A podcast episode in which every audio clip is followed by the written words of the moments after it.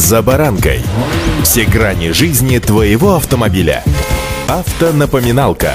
Комментарии экспертов. Советы по обслуживанию автомобилей в программе «За баранкой».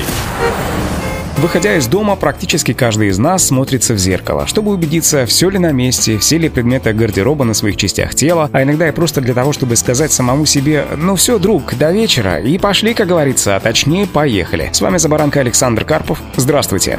Автонапоминалка.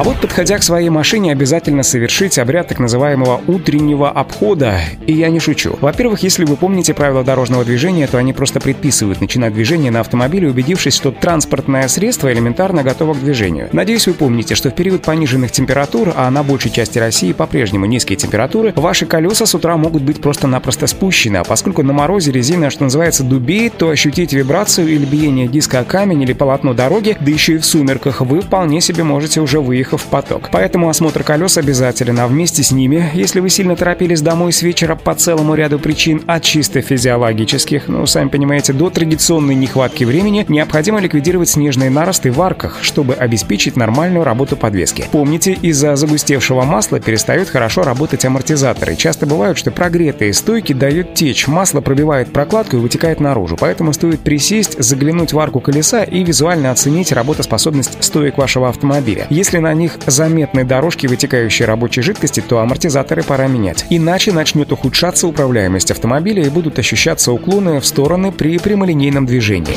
Автонапоминалка.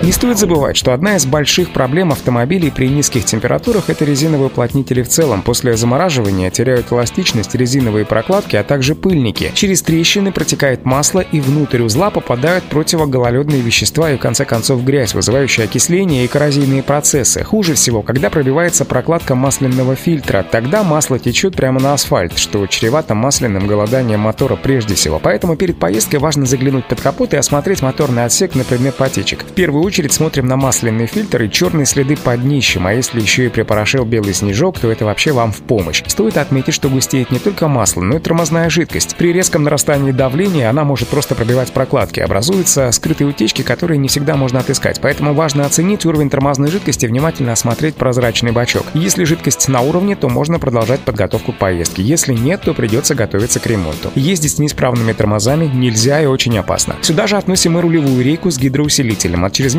переохлаждения твердеют старые шланги. При нарастании давления они могут протекать и просто давать течь, поэтому не рекомендуется на машинах с гидроусилителем вращать колеса с заглушенным мотором или выворачивать руль в крайние положения.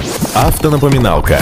Ну и, конечно же, пластиковые детали. Эти элементы автомобиля в мороз меняют свои свойства. В большей степени я сейчас говорю о бампере. Он становится просто-напросто хрупким. Достаточно касания снежного сугроба при маневрировании на парковке, и деталь может просто-напросто лопнуть. Появятся трещины. В худших случаях бампер можно будет оставить в сугробе, если заехать в него достаточно глубоко. При движении назад он цепляет мерзлый снег, замерзшие фиксаторы не выдерживают нагрузки, отлетают, поэтому лучше осмотреть свесы машины и убедиться, что ничто не помешает ее выезду из парковки. Ну а теперь поехали. Удачи! «За баранкой».